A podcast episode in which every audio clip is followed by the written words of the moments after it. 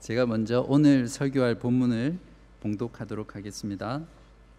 에베소서 5장 15절부터 21절 말씀입니다. 그런즉 너희가 어떻게 행할지를 자세히 주의하여 지혜 없는 자 같이 하지 말고 오직 지혜 있는 자 같이 하여 세월을 아끼라 때가 악하니라. 그러므로 어리석은 자가 되지 말고 오직 주의 뜻이 무엇인가 이해하라. 술 취하지 말라. 이는 방탕한 것이니 오직 성령으로 충만함을 받으라. 시와 찬송과 신령한 노래들로 서로 화답하며 너희의 마음으로 주께 노래하며 찬송하며 범사에 우리 주 예수 그리스도의 이름으로 항상 아버지 하나님께 감사하며 그리스도를 경외함으로 피차 복종하라. 아멘. 제가 기도하겠습니다. 하나님 아버지 감사합니다. 저희들 이렇게 교회로 불러주시고 하나님의 말씀을 듣는 그런 귀한 은혜 주셔서 감사합니다.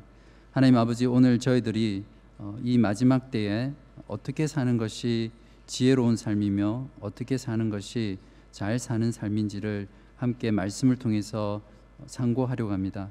주의 성령께서 우리의 마음을 어, 주장하여 주시고 우리의 단단한 마음을 부드럽게 하여 주셔서 주님의 말씀을 듣고 그 말씀대로 어, 살아가며 순종하는 저희들 되게 하여 주시옵소서. 우리 모든 성도들에게 그러한 은혜 주시기를 간절히 기도하며 예수님 이름으로 기도드립니다.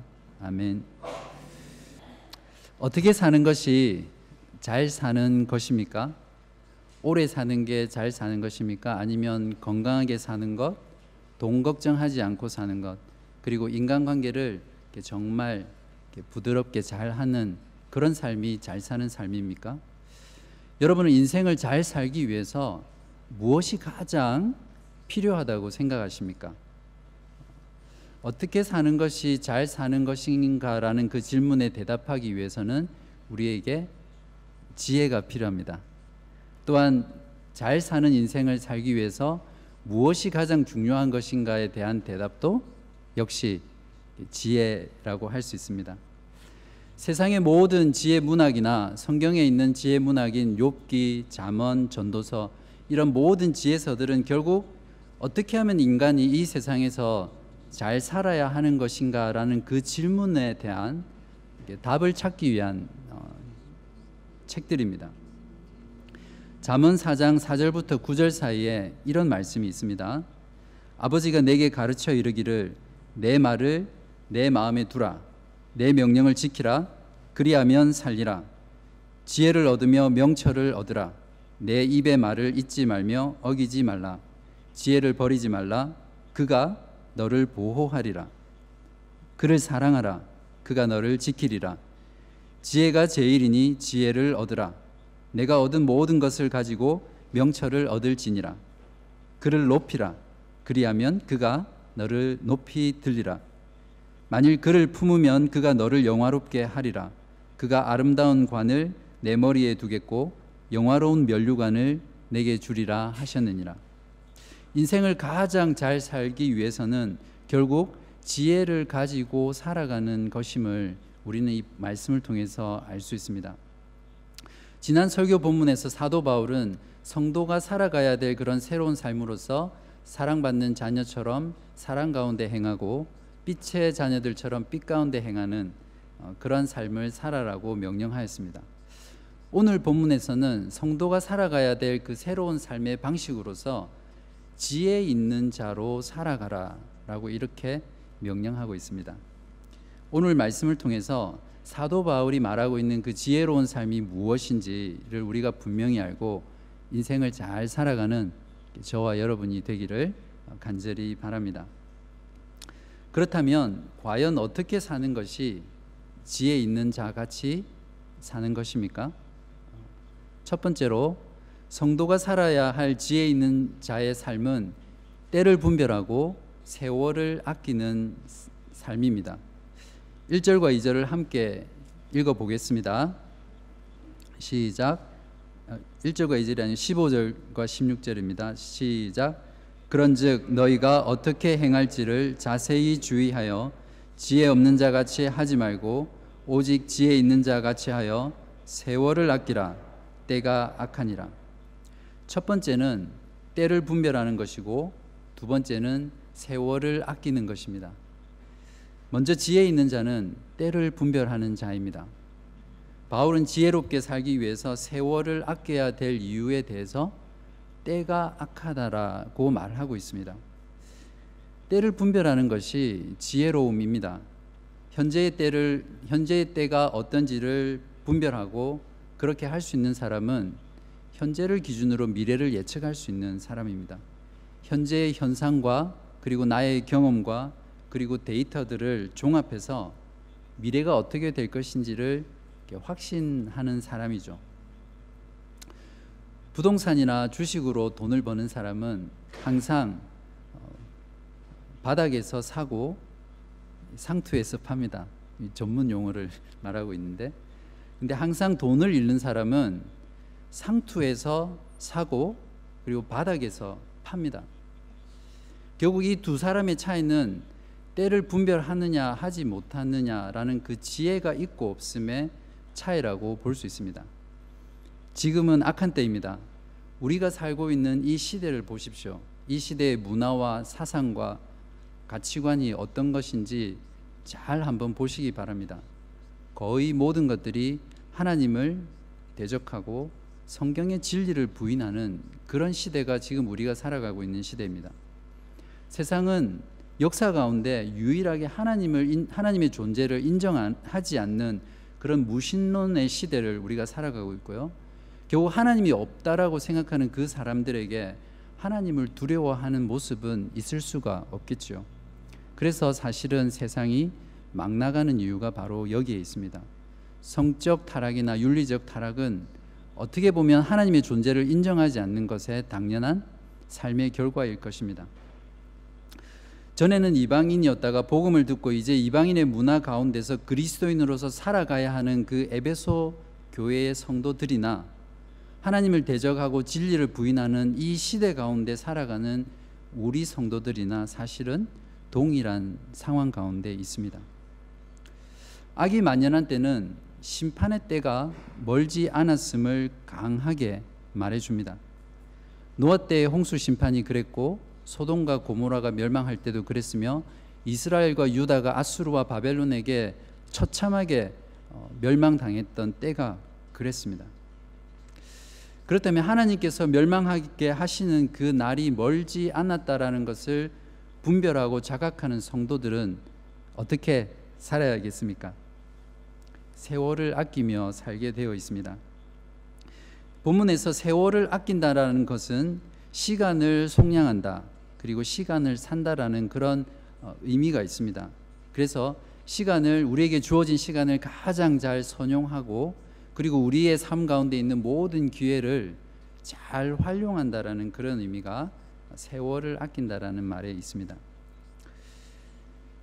누구나 이 땅에 태어날 때는 정해진 수명 배터리를 꼽고 그렇게 태어납니다. 어떤 사람은 70년, 어떤 사람은 80년, 어떤 사람은 40년, 30년, 어떤 사람은 단 몇 개월의 수명 배터리를 꼽고 이 땅 가운데 옵니다. 분명히 배터리의 수명의 차이는 있지만 공통점은 그 수명이 다 했을 때 결국 모든 사람은 죽는다는 그 사실입니다. 만일 여러분이 딱 한 달만 살 수 있다라는 것을 알게 된다면 여러분은 그 한 달이라는 시간을 어떻게 사용하시겠습니까? 먼저 삶의 우선순위를 정하겠죠. 그래서 중요한 거 말고 가장 중요한 거 외에는 다 정리해 버리겠죠.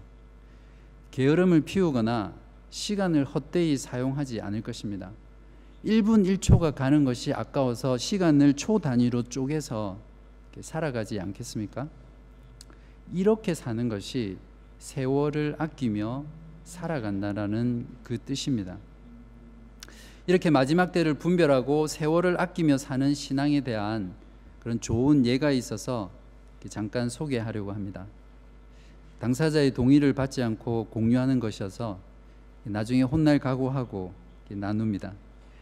어, 저희 청년부에 지난주 주일 오전 사랑하는 할아버지를 하나님 품으로 떠나보낸 어, 이현이라는 자매가 있습니다.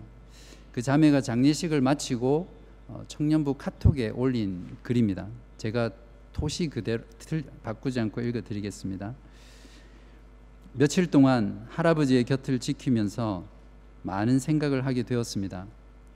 할아버지를 사랑했던 가족들은 물론 의사들도 할아버지의 죽음을 막을 수 없었던 것을 보면서 사람은 죽음 앞에서 너무나 무력하다는 걸 뼈저리게 느꼈습니다. 하나님의 섭리 안에 정해진 삶을 헛되게 살지 않고 하나님 나라에 대한 믿음과 소망을 가지고 살아가는 우리 청년부 지체들이 되기를 기도하겠습니다. 청년부 지체들 진심으로 사랑합니다. 하트 뿅뿅 이렇게 와 정말 멋지지 않습니까? 이제 겨우 스무 살 된 자매의 어, 신앙 고백입니다. 때를 분별하고 세월을 아끼면서 사는 그런 지혜 있는 자의 삶이 무엇인지를 참 잘 보여주는 믿음의 고백이라고 저는 생각합니다.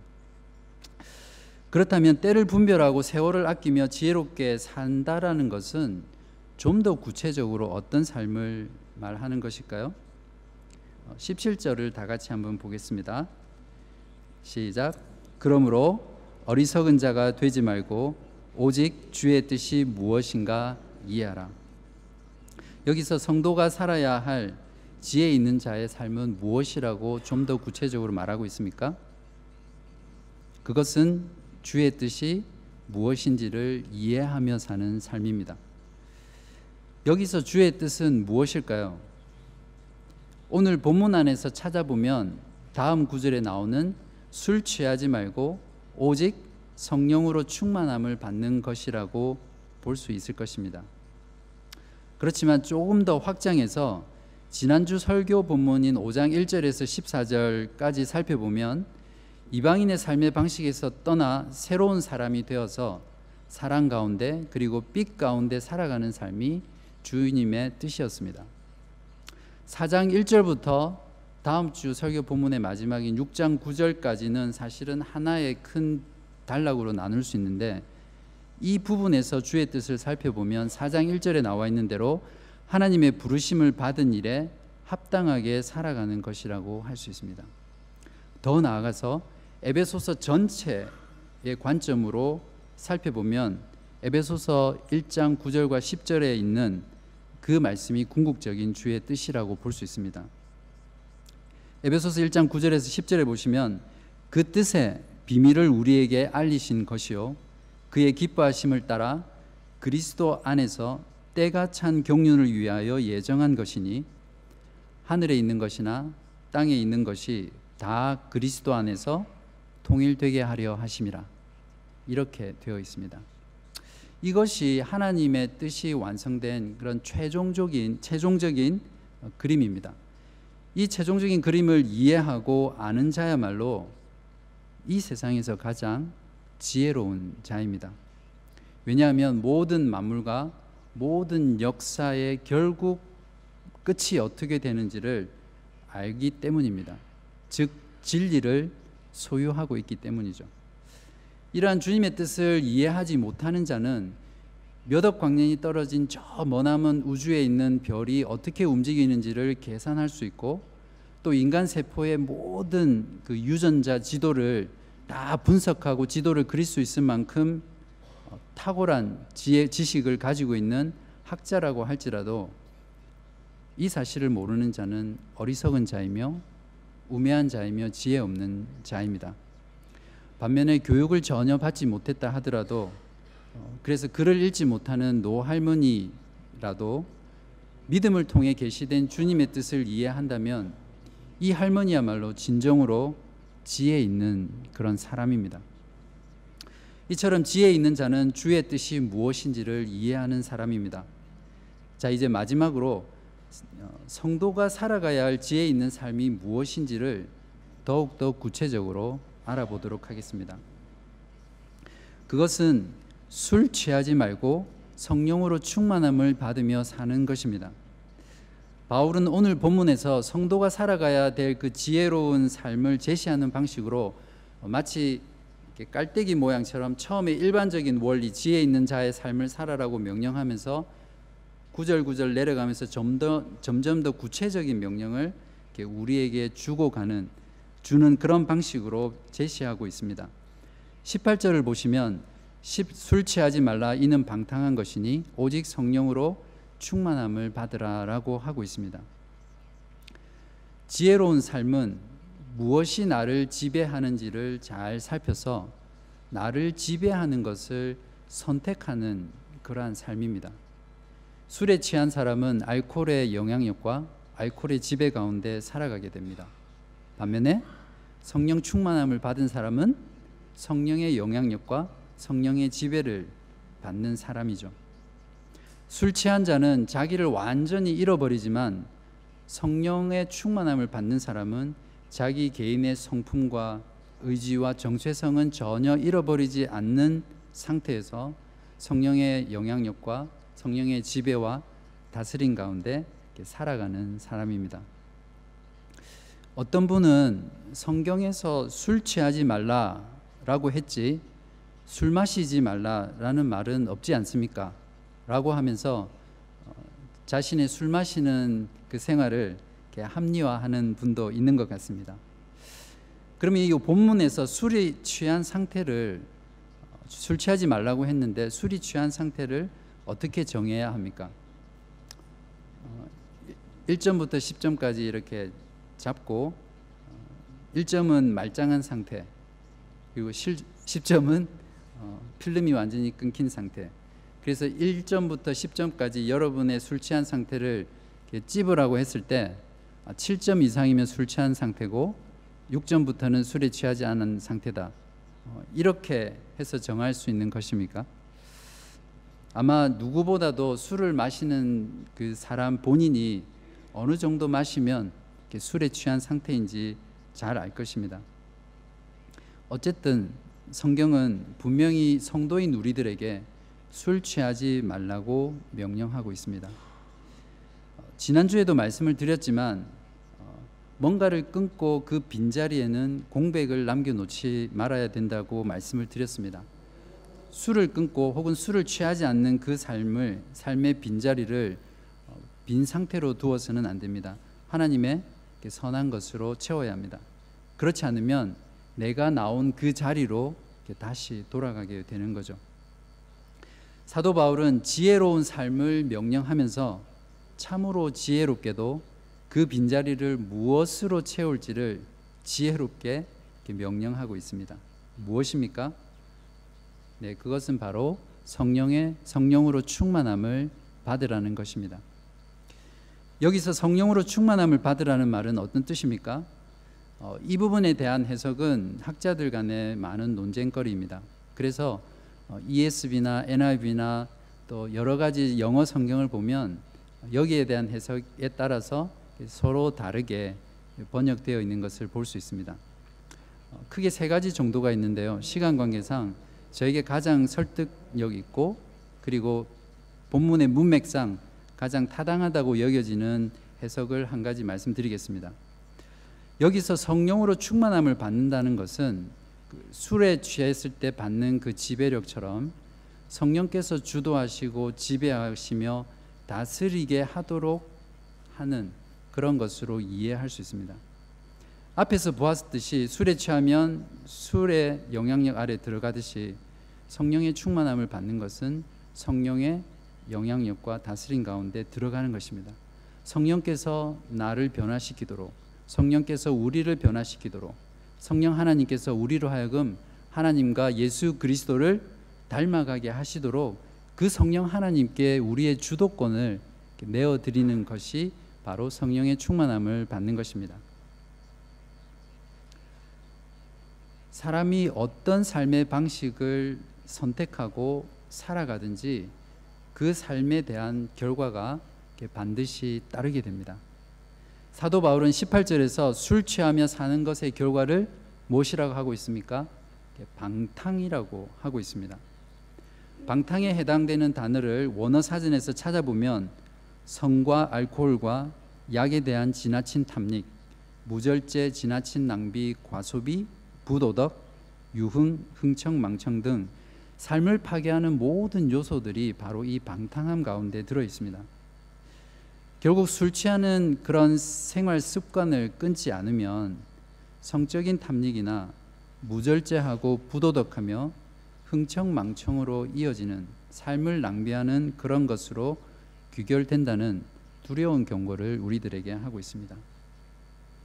동일하게 성령으로 충만함을 받는 삶의 결과가 있습니다. 18절부터 21절까지 어, 제가 읽어보겠습니다. 어, 혹시 펜을 가지고 계시면 제가 말씀드리는데 동그라미를 한번 쳐보십시오. 술 취하지 말라 이는 방탕한 것이니 오직 성령으로 충만함을 받으라 이렇게 받으라의 동그라미 치시고요. 시와 찬송과 신령한 노래들로 서로 화답하며 화답함에 동그라미 치시고요. 너희의 마음으로 죽게 노래하며 동그라미 치시고요. 찬송하며의 동그라미 치시고요. 범사에 우리 주 예수 그리스도의 이름으로 하나님 아버지 항상 아버지 하나님께 감사하며 감사하며 치시고요. 그리스도를 경외함으로 피차 복종하라. 복종하라에 치시기 바랍니다. 모두 여섯 가지의 동사가 나오는데요. 한글 성경에서는 성령으로 충만함을 받아라는 명령과 함께 나머지 다섯 개가 독립된 명령어로 이렇게 주어져 있습니다. 해라, 해라, 해라, 해라 이렇게요. 그러나 원문의 문장 구조를 보시고 그리고 원문의 문장 구조를 잘 살려서 번역한 어, 영어 성경 중에 ESV 성경을 보시면 다섯 개의 독립된 명령어가 아니라 어, 뒤에 나오는 다섯 개의 모든 어, 동사가 성령의 충만함을 받아라는 그 동사 명령어를 꾸미고 있는 현재 분사로 되어 있습니다. 어, 아침부터 현재 분사 이런 어려운 말씀을 드려서 죄송한데 어, 쉽게 말하면 어, 성령으로 충만함을 받아라는 이 주 명령어가 엄마 아빠라고 보면 됩니다. 그리고 그것을 꾸미는 다섯 가지의 그 분사는 이 엄마 아빠의 사랑의 결과로 낳은 다섯 명의 아그들이라고 이렇게 보시면 됩니다. 즉 성령으로 충만함을 받은 다섯 가지 결과라고 이해하시면 됩니다. 무엇입니까? 그러니까 첫 번째 모습은 19절 상반절에 있는 시와 찬송과 신령한 노래들로 서로 화답하는 것입니다. 이것은 성도들 간에 모였을 때 서로 찬송을 부르거나 말하는 것입니다. 저희들이 시편 교독할 때도 인도자가 시편을 말하고 회중이 교독했던 것처럼 시편 말씀 그리고 찬송으로 서로 주고받는 것이죠. 여기서 시와 찬송과 신령한 노래들은 어떤 특정한 서로 다른 노래라기보다는 시편을 포함해서 성도들이 모였을 때 부르는 그런 찬송을 서로 다르게 표현한 것으로 볼 수 있습니다. 두 번째 모습은 19절 하반절에 있는 대로 마음으로 주께 노래하고 찬송하는 것입니다. 찬송은 인간에게 하는 것이 아니라 주님께 하는 것이며 우리의 마음을 담아서 진실되게 하는 것이라는 것이죠. 성령으로 충만함 받은 결과의 세 번째 모습은 20절에 나와 있습니다. 범사에 우리 주 예수 그리스도의 이름으로 항상 하나님 아버지께 감사하며 감사하는 모습입니다. 감사의 본, 질이 무엇인지를 잘 설명해 주고 있는 구절인데요. 감사의 본질은 성령 안에서 예수 그리스도의 이름으로 하나님 아버지께 항상 범사에 하는 것입니다. 그러므로 우리가 감사할 때마다 성부, 성자, 성령 삼일체 하나님의 그 구원의 실제를 완벽하게 경험하고 있는 그런 것이 바로 우리가 감사할 때입니다. 성령 충만을 받는 삶의 모습은 결국 우리가 매주 혹은 주중에 교회로 모일 때마다 가장 풍성하게 드러나고 있는 것임을 알 수 있습니다. 오늘도 우리는 시편과 찬송으로 서로 화답했습니다. 마음으로 우리 주님께 찬송하였고 또한 기도를 통해 예수 그리스도의 이름으로 하나님 아버지께 감사드렸습니다. 사도 바울은 골로새서 3장 16절에서 성령으로 충만한 성도의 삶의 모습을 이렇게 그려주고 있습니다. 그리스도의 말씀이 너희 속에 풍성히 거하여 모든 지혜로 피차 가르치며 권면하고 시와 찬송과 신령한 노래를 부르며 감사하는 마음으로 하나님을 찬양하고 또 무엇을 하든지 말에나 일에나 다 주 예수의 이름으로 하고 그를 힘입어 하나님 아버지께 감사하라. 성령 충만은 다른 것이 아닙니다. 성령 충만이라는 이 말만큼 신자들에게 혼란을 주고 또 미스테리하게 만드는 것은 없는 것 같습니다. 성령 충만은 뭔가 신비한 것을 우리가 성령에게서 받아서 이상한 방언을 하거나 예언을 하거나 어, 어떤 이상한 소리를 내고 어, 심지어는 천국과 지옥을 갔다 왔다라는 어떤 그러한 현상이 아닙니다. 그런 것은 모두 다 이방 종교에 있는 그런 모습들이죠. 여러분은 진짜 성령 충만함을 받고 계십니까? 오늘 사도 바울은 선택이 아니라 성령 충만함을 받아라는 것은 신자의 모든 삶 가운데 매일매일 받아야 하는 명령으로 주고 있습니다. 말씀 충만이 곧 성령 충만입니다. 하나님의 모든 충만함이 성령을 통하여 말씀이신 그리스도에 의해 체험 받는 것이 성령으로 충만함을 받는 것입니다. 다시 반복해 보겠습니다. 말씀이신 그리 어, 말 하나님의 모든 충만함이 성령을 통하여 말씀이신 그리스도에 의해 체험 받는 것이 성령으로 충만함을 받는 것입니다. 말씀이신 그리스도, 지혜이신 그리스도, 그분의 말씀이 우리 가운데 풍성하게 거하는 것이 바로 성령 충만함을 받는 것입니다. 조금 전에 보았듯이 그러한 성령 충만의 삶의 모습이 가장 잘 드러나는 것은 지금처럼 우리가 교회로 모였을 때입니다. 오늘 모임의 순서를 여러분의 주보를 통해서 한번 잘 보십시오.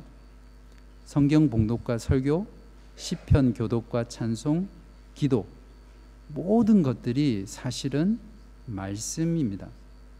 그러므로 우리가 교회로 모이는 것을 정말 간절히 사모하고 모일 때마다 그 그리스도의 말씀이 우리를 채우게 하는 것이 얼마나 중요한지 모르겠습니다.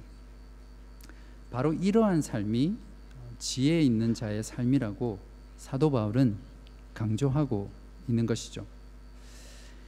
네 번째 성령으로 충만함을 받은 모습은 그리스도를 경외함으로 피차 복종하는 것인데 이것은 다음 주 본문인 5장 22절부터 6장 9절과 연결되는 부분이기 때문에 다음 주에 살펴보도록 하겠습니다. 이처럼 성도가 살아야 할 지혜 있는 자의 삶 세 번째는 술 취하지 말고 오직 성령의 충만함을 받는 것입니다. 이제 말씀을 맺도록 하겠습니다. 사랑하는 성도 여러분, 여러분 인생을 잘 살고 싶지 않으세요?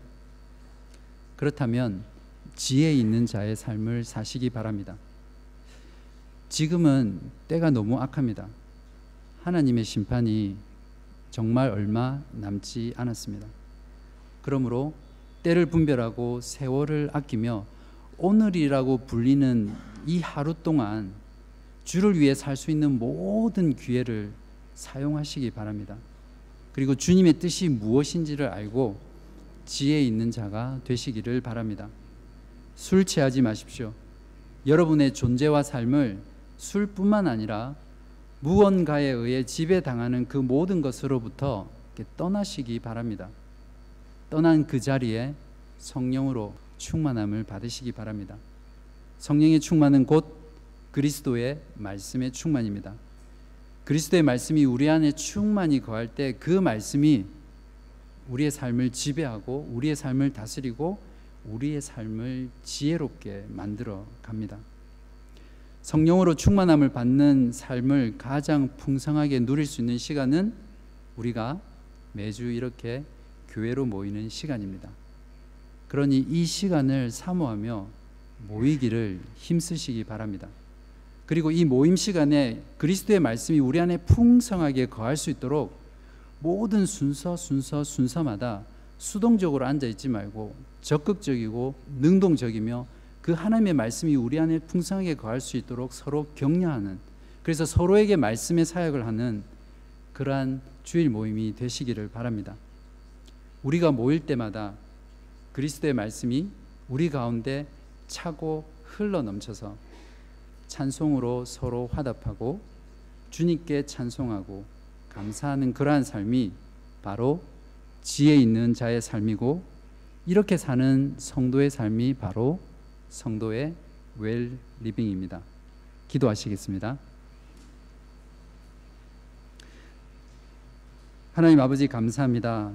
저희들에게 악한 시대를 분별하며 주님의 뜻을 알 수 있는 지혜를 그리스도의 말씀을 통해서 주시옵소서. 어리석은 자처럼 삶을 낭비하지 말고 세월을 아끼며 주를 위해 살아가는 지혜 있는 자가 되게 하여 주시옵소서. 하나님이 아닌 그 어떤 것에도 취하지 않고 우리 가운데 그리스도의 말씀으로 충만한 성령 충만의 지혜로운 삶을 사는 저희 회중의 저희 교회의 모든 성도들이 되게 하여 주시기를 간절히 기도합니다. 아멘.